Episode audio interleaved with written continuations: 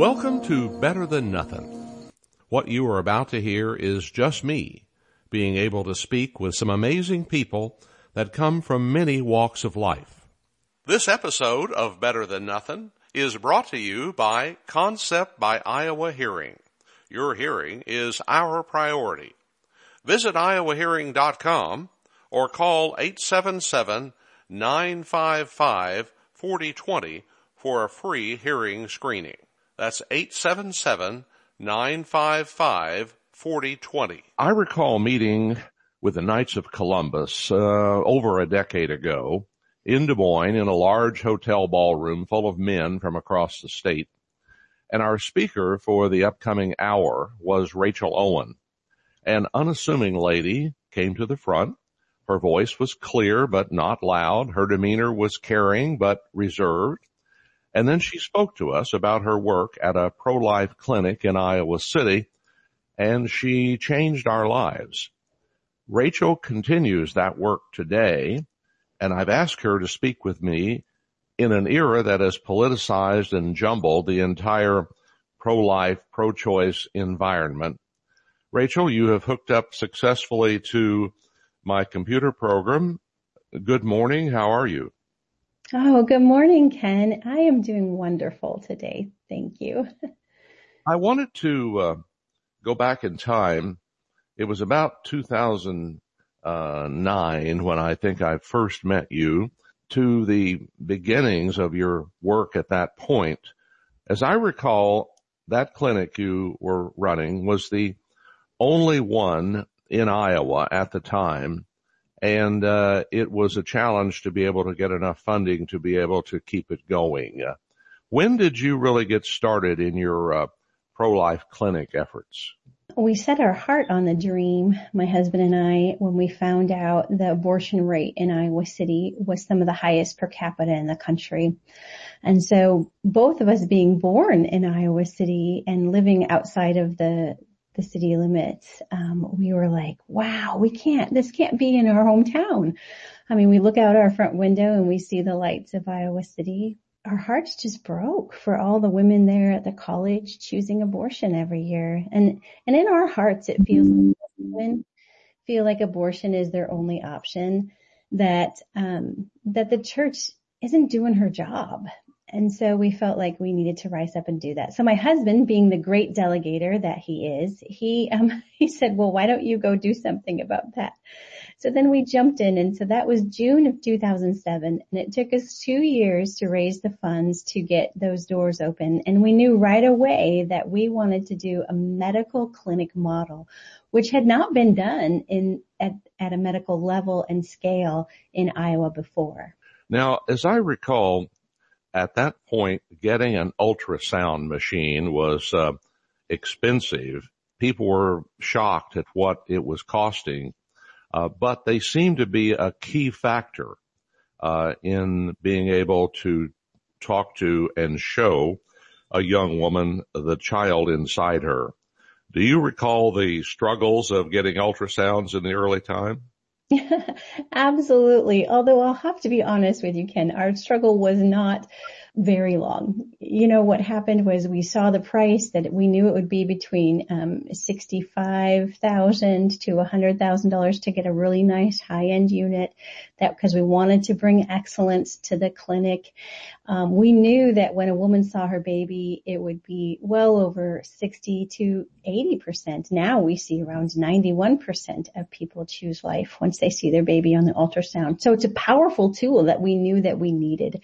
And all it took was a, a couple of friends. We just, we went to um, I, actually Bob Sinclair, a precious knight and a dear friend of mine, um, really headed this and championed this. He was a board member of ours, one of the founding board members soon after we founded and he jumped right in and he emboldened. It was so much fun to work with him alongside of the knights because man, well, all we had to do is, it was just a little bit of exhortation, Ken, and those knights jumped on board and before we knew it, we had a $60,000 machine. We were actually the second machine in the nation. Well, okay, it was neck and neck. There was a center in Florida that the Knights purchased. So you know how great minds think alike. So there was a group in Florida thinking the same thing at the same time. And so on the same day, Ken, we were awarded our ultrasound machine money and they were awarded their ultrasound machine money. So I always take to the second with them, but really between the two of us, we were both the first in the nation to get an ultrasound, a very expensive ultrasound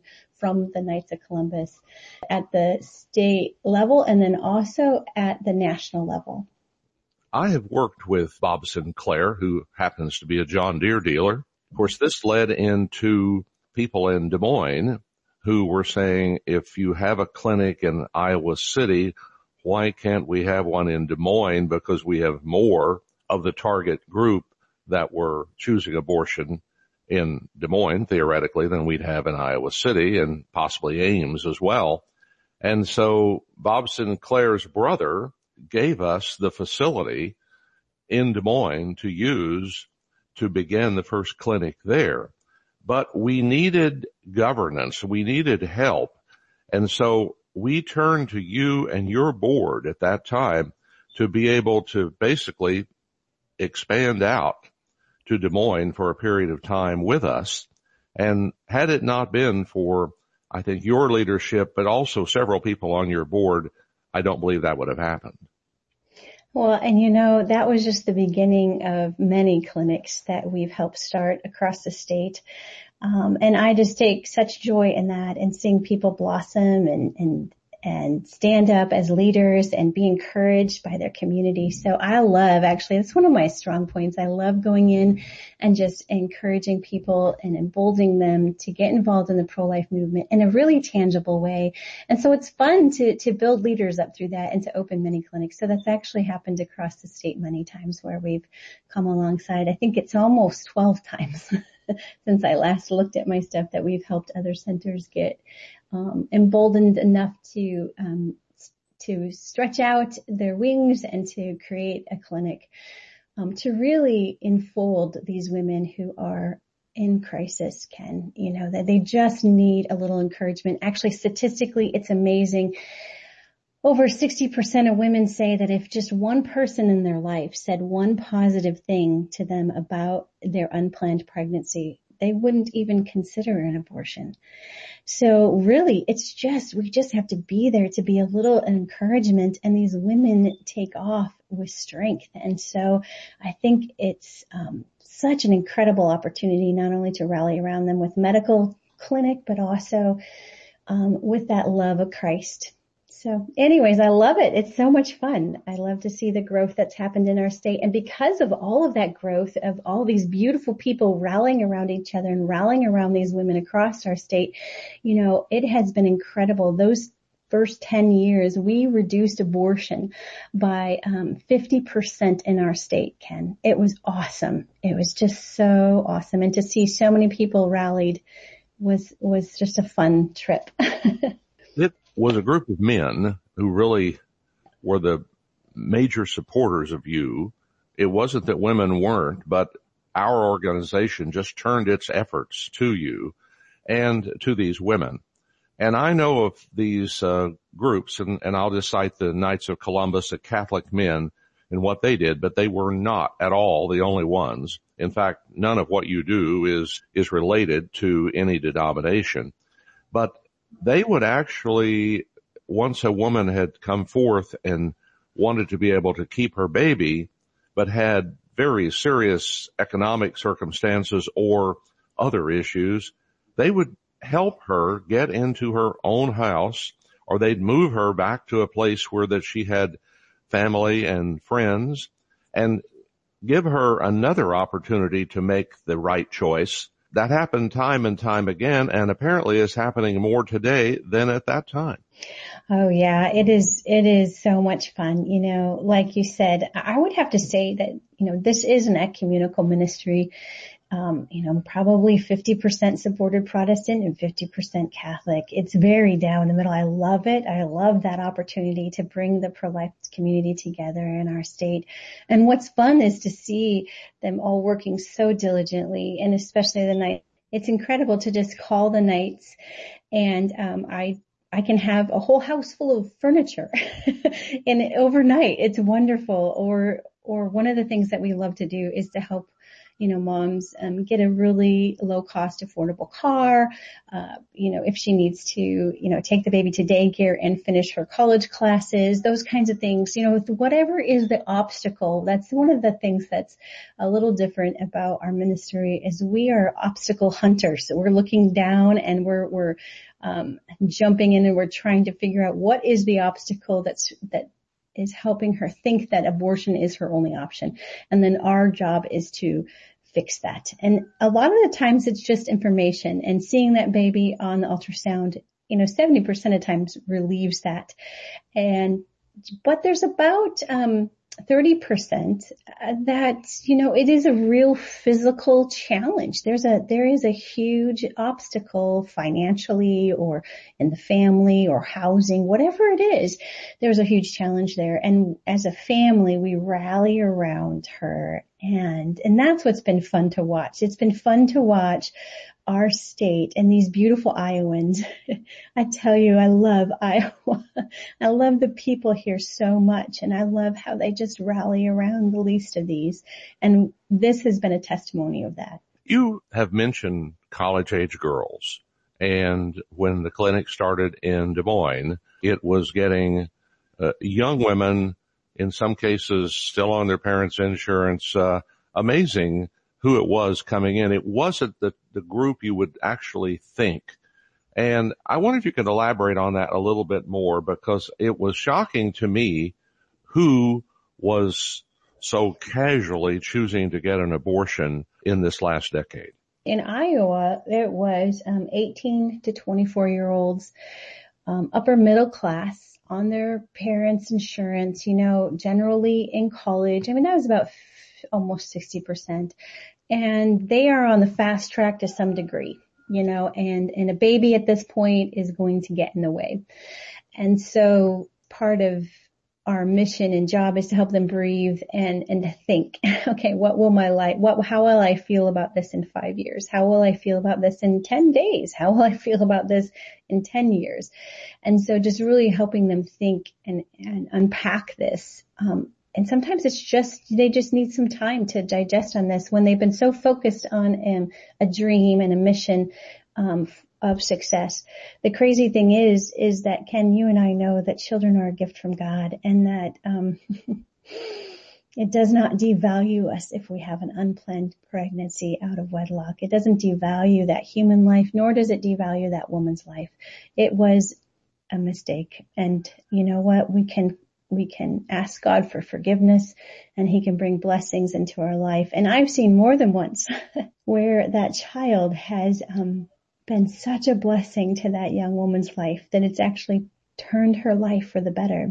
We see these these precious women, um, and God takes a very bad situation and turns it into something that is amazing. It was a situation that was meant to destroy them. An abortion destroys women and children. You you take this community rallying around them, and then they they find the value of life and the value of themselves and they turn into these beautiful women full of character and godliness. That is a success. So that's what gets me excited about this ministry is that one precious woman at a time. You know, she comes into the clinic pro-choice and, and, and not understanding the value of her own life, let alone the value of the life in her womb. And then when she walks out of the building, she walks out pro-life whew, it's just pretty cool stuff. Let's take a moment to talk with Taylor Parker, who's the president of Concept by Iowa Hearing. I've worked with them for the last 17 years and worn their hearing aids for that length of time, and I have had excellent results. Taylor, dementia is of concern of people as we get older, and I understand there are several modifiable risks that you can employ. Could you tell us about those? Yeah, sure can. And so the studies were done by Johns Hopkins, um, Stanford, Cambridge University, so world-renowned, um, you know, research centers. And what they found was there are 12 risk factors that you can actually modify, you know, in your life. Now, they broke it down by age under 45, 45 to 65, and 65 and above. Under the age of 45, proper education. So being well educated is the number one thing you can do under the age of 45. Between the age of 45 and 65, obesity, alcohol consumption, blood pressure, brain injury, and hearing loss. So the, between the age of 45 and 65 is actually the, the number one thing you can do in that age bracket is actually treat your hearing loss. So it's not an age related thing. So between 45 and 65. Over 65, smoking, depression, social isolation, air pollution. And when you talk about air pollution, it's not just being out and about in a large city. There are actually carcinogens in a wood burning stove that can lead to one, hearing loss, but also um, things you can do for dementia. So it's not just out and about in large cities. Um, lack of physical activity and diabetes. Um, it can actually prevent or delay up to 40% of the dementia cases by modifying these pieces. And when you look at all those 12, nine of those are actually correlated to an untreated hearing loss. But the number one thing you can actually do out of all 12 and do it between the age of 45 and 65 is actually treat your hearing loss. So when they talk about hearing loss being a, a, a, very important thing, treating your hearing loss is the most modifiable thing you can do to help offset dementia. And wearing hearing devices or treating your hearing loss can reduce dementia symptoms by up to 75%. So studies are showing not only that hearing loss plays a critical role in health conditions, you know, dementia being the, the biggest one, but also treating your hearing loss is not the number one thing you can do um, to help with dementia. That is very interesting information. Thank you, Taylor. Schedule your free hearing screening at Concept by Iowa Hearing. You can call them at 877 955 4020. A good farmer will never forget 4020 as the last four digits. Or you can go online at iowahearing.com. Rachel, your work has been on saving these lives and changing those of people who had either no opinion on abortion or were just placed in a situation where they had to make a choice. And in many cases, they were by circumstances deprived of what they thought every choice except abortion was. I want to turn to politics though, if I can, and I said the jumble of what has taken place now because, you know, um, a lot of people were pro-life and expressed it and they wanted Roe v. Wade to be done away with. And there were marches for life beginning just a few years after that came about in 1973. And this year it happened. But it seemed like the right to an abortion which was not in the federal constitution, but only put there by the Supreme Court, now being removed caused more problems than it solved politically. And I just wonder your reaction as you saw Roe v. Wade repealed and then what's taken place since. You know, I just see it as a shift in the battle. Um, yes, it was a victory. You know, that was a, a, a victorious um, victory in that particular battle, but it's just a shift in the overall war, right? I mean, we are um, in a war of life and death here, and to to bring that value is critical, right? So what's happened is it shifted back to the states. So now it's on each state to make their own um, laws and regulations to protect life and to really make a stand for who they are as a state. Uh, this is a good thing. I, I uh, particularly personally, I believe in, in smaller government and we need to have local smaller government. And so I'm big into like keep the states and let the states make their decision.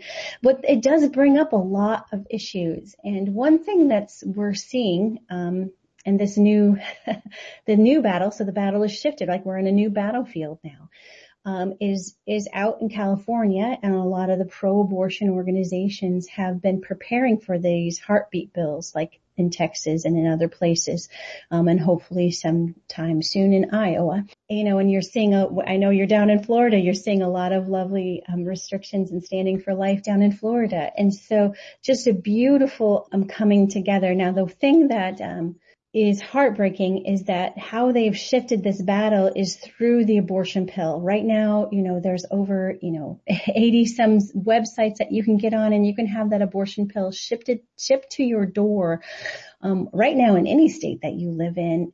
And you're having that abortion alone. You're taking that medica- medical abortion, which is, um, a, just a pill and you're having that abortion home alone in your bathroom and those girls are just isolated and alone. And that's what the enemy does. He wants to, that's the whole fear based on abortion is, you know, oh, you're going to be isolated because of this pregnancy. People aren't going to love you and care for you. And they, they move in fear. And so this is the whole story over and over again. And so what's been going on in California is they have now decided, um, and this was about a year ago before June happened, before, um, you know, the changing in the abortion laws what they are doing is they're promoting what is called the missed period pill and no one is talking about it. So I love taking this opportunity with you to talk about it. But that missed period pill, you know, that they started doing a test plot by some professors in California. And what they said was, we know that some women regret their abortions. We know that that's a hard thing. And so, you know, you know, why don't even take a pregnancy test. Just take the abortion pill which is now called the missed period pill. And, and you know, you don't even have to know if you're pregnant or not. Well, Ken, there's so many medical Im- implications because of this, because of this missed period pill that is now spread across our state, uh, spread across our country. It is overwhelming the damage that can be done by this. Uh, women, you know, when what what happens is when you take the abortion pill, it blocks your um, absorption of progesterone. And as it blocks your progesterone, progesterone, it can mess your whole um, hormonal system up um, and your whole cycle as a woman for like many months. And so um, these women likely won't have it uh, their their cycle the next month or the next month, and then they'll take it again and again and again, and no one knows the long term complications of just you know taking this this abortion pill like it's candy. And so there's a whole new game that's come up. And that's actually brings me to the topic of now we have a whole new battle. And so I have partnered with some really amazing human beings um, and we have started, um, it should have actually been done three months ago. We're working our tails off to get it to where we're going. But um, what we're trying to do is we're trying to shift the pro-life industry and we're trying to move fast as we can to answer this whole battle that's happening now, this whole battle shift of girls taking the abortion pill and they don't even know if they're pregnant or not. And so what we're doing is we're trying to um, very quickly form a 24-hour um, nurse um, hotline where girls can get on and chat with a nurse 24 hours a day, anytime, seven days a week. Um, and then they can actually see her face to face. They can ask questions. And then, and then what we do is we just, we have a whole plethora of short videos and short informational, um, text that we send out and just, you know, give her the full information that she needs to make a choice that is healthy and strong for her. And it's so exciting, but at the same time, there's a lot of work to be done. So yes, to answer your question, Ken, um, I'm excited that, you know, Roe versus Wade and but all that was overturned. I'm excited that it's back to the states to decide. It gives that battle back in our ballpark. Really, really, it, it's important that we vote. It's important that we we're, we're involved, but it's also we now the battle is on a different field and it's on the phones. It's on the internet. These girls are, so we've got to be there too. As a pro-life organization, we've got to run as fast as we can to making sure that our face is on the phone when they're on the phone, when they're abortion minded, that we're there for them and that we're able to meet their needs right there um, on their phone. Because unfortunately, a lot of them are right there on their phone in their bathroom having that abortion by themselves. I hope that's not too graphic for your speakers, Ken, but that's where our world is headed right now. No, I think that's uh, exactly where it is. And you have just moved me forward because my thinking has always been to this point, just get women to come into your clinic. You want to change their mind, change their direction and get them to take responsibility for that child along with the community that they're in and move on forward. Now it looks to me like your work in the clinic will be less and it'll be more where the battlefield is now, and that's online and on the phone, potentially uh, linking up with them way before you would ever have seen them uh, in the past. Yeah, that is that is really just a synopsis of it. Now, our goal, what we're our goal is, is to partner with pregnancy centers all over the country. So this will be a national hotline but the goal of it is to get them into the clinic because we know that's where they're going to be surrounded. But girls aren't going to the clinic and we've seen our numbers drop in the last two years. Of course, COVID was a big factor, but we've seen it just continue to drop. It's because they're actually taking the pill before they know they're pregnant. And so this is, um, we're not even getting a chance to get them into the clinic anymore. So this is why we have to, we, we're calling this the pre-appointment appointment. This is a pre-appointment relationship that we're working on so that we can be available to them again, right where they're at. Um, on their phone. Cause what, what, you know, 18 to 24 year old or even from 10 to, you know, 30 year old do you know, Ken, that's not on their phone all the time? Everybody is connected, no doubt about it. I know that Kim Reynolds, the governor of Iowa, uh, was coming to your clinic to inspect it even before it uh, in the early times. Uh, the one in Des Moines she came to before it was opened back when she was lieutenant governor and very pro-life. Now Iowa is one of the states that uh, has a, uh, a, stronger and stronger effort to try to uh, regulate abortions at the state level. But I wonder how much you think we ought to move toward legal means I mean, the worst of that is that not only does the woman have an abortion, she's charged with a crime for having an abortion. We still lost the child. But on the other hand, is there any give or take in the argument that would at least define what is life, when life starts, and at what stage from that point forward that it would be prohibited by the state uh, from being uh, allowable to have an abortion? Yeah, that's a pretty loaded question. I feel like, um, of course, that um, life begins at fertilization, and then you know once it's implanted into the uterus, um, you know there's no turning back on that. It's a life. Um, you know, I don't know if you've seen. Um, some of the research that's out there, but now there's there's this beautiful footage they have that when the sperm hits the egg, there's a burst of light um, that happens. So it's actually this beautiful chemical reaction. But, you know, the first time I saw it, I thought, oh, you know, that is when, you know, we become, cause we're created in the image of God. And that's when our spirit uh, enters in to our body is right there at that moment when that sperm hits the egg and it just instantly like, it's so beautiful. So that's where my heart is. Now, do I feel like, um, we need to charge women with a criminal act at that time. Um, you know, there's so many miscarriages. Um, there's so such there's there really is a gray line within there. My heart is, and you know, and so I I don't even know if I've even taken the time to really hash that out yet, Ken, in my own heart. But I do know that as a state, that we should not have abortion facilities in our state, that we should have um, strong laws against doctors and, and, and also supporting that consciousness, uh, you know, of that doctors have a conscience and they, they shouldn't have to go against their conscience because there's a lot of, a lot of a law is pushing the other way on that. And so I think that's where we need to really put our focus on in our state is, is that our state does not perform abortions. And do we make money? The sinful destruction of taking a life. We don't make money in our state nor do we let anyone make money from that in our state um, just because we stand on life. So that is where you know i really feel like we need to put our big efforts in that first um, and then I feel like we need to make sure before we start, you know, hey, you know, this is against the law. We're going to make women do jail time on this. We need to make sure that we have everything in place so that women have everything they need to make an adoption plan, to be able to care for their children in their own home and to parent, you know, to um, rally around those women that are um, raped. You know, I just, I just am uh, we're writing a new pro-life magazine and um, it'll be launching in January. And one of the articles we just put on that is is about this rape culture that no one for decades has been talking about, Ken.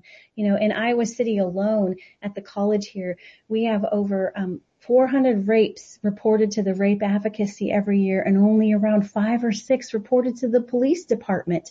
We live in a rape culture where girls are told that it's, you know, hey, it was what you were wearing. You know, so we need to have everything in place before we say, oh, you need to go to jail for this or to have some kind of law. We got to have things in place where we're surrounding women who've been raped and loving them and, and helping them um, walk through the challenge of that. We need to, um, sit down and and and make sure that we have all of those social issues um, rallied around that woman who has unplanned pregnancy first uh, before we we go in that direction. And I think we got a little ways to go. Um, we've come a long way, but I think we've got a little ways to go on that in our state. So that's my my heart. Rachel Owen, you uh, continue to move me, and I think everyone who hears your message and you continue to move forward in your efforts to be able to help women make the choice of carrying their baby to term and loving that child and entering that child into this world. And I thank you for that very much. I want to tell you one story of my own wife and her two children. Uh, Jane and I married eight years ago and she told me that both of her boys are adopted. And every year at Thanksgiving, she would make a card that would go through with pictures, all of the things they had done that year. And she would put that card away just in case at some point in the future, the woman who gave up that child might be reunited uh, with an adult. Uh, and so sure enough, Jane's uh, sons, uh, after they reached 18, began asking, you know, who do they, was their mother? What do they know about her mother? And these were private adoptions. So Jane had, um, pretty good information on who they were and she had friends who had real good information on who they were. One at a time, the boys, um, were able to reconnect with their birth mother. And in one case, the oldest boy, his mother was 15. To my knowledge, there was never any talk in that family of her getting an abortion we got to meet her and she came to see us. And Jane gave her all of those cards that evening to go back through that child's life. And the positive response of that uh, was amazing. We concluded it with Jane saying, you just can't have too many people love you. The other son, almost exactly the same situation. She was 17 and uh, we got them both together with us a couple of three times, uh, I think, I think three times, and have just had an amazing relationship with them and their families. Because at the time the choice was made by those girls and their families, it was a hard choice to give up that baby. But they chose to allow it to be adopted, and in this case, adopted by Jane and her first husband, and they love those children dearly. Today, I think it's a testament for what you can do as one pathway to be able to give life to that child. that is an absolutely beautiful God story. I love it, Ken. Um, I hadn't heard that story about Jane. That is beautiful. And um, yeah, that those are the stories that we love to see, and we've had many of those. Um, the beginning of those stories over the last um, 14 years in this ministry, um, we've seen many beautiful children placed in beautiful homes, and you know we won't know the extent of the beauty of it all until we get to heaven. I love to say, you know, and it's going to be better than any Christmas here on earth when we get to heaven. We're going to get to open up all those beautiful stories, Ken, of all those lives that have been changed. Precious sons. That's beautiful. Well, it is uh, a challenge to grow up, male or female, and it is a, a challenge to make the right decisions when you have little experience. And I think everyone can relate back to our own youth and circumstances of it that were very difficult for us to handle at the time. And so people like you who will show this love and compassion and alternatives make a huge difference. I really can't thank you enough. I would point out also you have children. Tell me how many children you have and their ages. Mm-hmm. I have um, six beautiful children and two grandchildren now, Ken. I think since I last talked to you, I have two um, beautiful grandchildren. My oldest daughter is married. She's uh, 22. And then I have a, a 19 year old who just got engaged, a beautiful, beautiful um, little couple there. Uh, so we're getting, uh, we have two new sons coming into our family. And then um, I have a 17 year old son and um, a 13 year old beautiful girl and then another nine year old and then a six year old. So I spread them out. I'm kind of, uh, you know, we're do, we're busy doing ministry and busy doing life and we have a little farm here where we mostly raise children, but, um, you know, you gotta have a farm in Iowa where you raise children. I have them so far apart because we're doing ministry and I'm afraid of diapers. You know, I just, you know, I have to have one out of diapers before I have the next one. So anyways, God has been good to us and we've been blessed and I have a, a beautiful husband of 26 years. I cannot tell you um, how blessed I am. And there's one thing that happened early on, and one of the reasons I stepped out in this ministry so heavy and so strong was because I was experiencing a little postpartum, you know, which some of us do here and there and, um, and, but I'll tell you, there's nothing better cure to depression and postpartum than helping someone else who is in need. I mean, it just, it's how God designed us. Actually, they did a, a, a, documentary on Mother Teresa and they took college students and took their blood and, and when they, um, their antibodies actually rose up high when they just saw Mother Teresa doing what Mother Teresa did, which is sacrificially loving others. Um, and so what we do when we love others sacrificially, it makes us strong and healthy. And so that's what I see in my family. I see my family strong and healthy because we've made that, that decision to, um, care about others. And so, you know, I always tell people when they're say, oh, I'm, I've got this problem, I got this problem. I'm like, come and volunteer at the clinic because, you know, you sit beside a woman who, you know, her husband beats her and she's, doesn't know what to do with her baby, all of a sudden your life is wonderful. Rachel Owen, you're now the uh, uh, board president of the Informed Choices Clinic. Online, how can people see your clinic and how can they get in touch with you if they wish to support you? They can go to um, informedchoicesmedicalclinic.com and on there they can see um, the website for the clinic or, or they can go to our friend's website, which is informedchoiceia.org. And that's also our donor website where they can see a lot of the cool things that we do there. Uh, yeah, we would love to um, have your support, your prayers. Um, anyone wants to volunteer, we are always in need of volunteers. Just lots and lots of wonderful, wonderful young people to love on. May I get your uh, hotline phone number? The national hotline phone number is not up and running yet. That's what that's the project we're working on. But I can get you the Informed Choices phone number. Um, but what is so it's three one nine three three seven zero five seven five, and that phone is actually answered 24 hours a day, seven days a week by nurses. So if your abortion minded if you don't know what to do. If life is overwhelming, you can call that number 24-7 and get a hold of a nurse um, in Iowa who is going to be able to care for you. It's 319-337-0575. InformedChoicesMedicalClinic.com. And you said you had a partner website as well. What was that? Yeah, informedchoiceia.org. Rachel Owen, God bless you. You are our Mother Teresa. Thank you very much for all you do. Uh, okay. Take care. God bless you.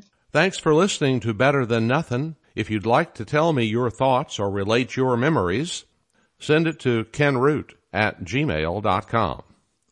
We'll try to put out one of these every week, and you can sign up with your podcast service to be reminded when the next one's available. As I now turn 73 years old, I've decided to have two kinds of days, good ones and great ones. See you next week for another episode of Better Than Nothing.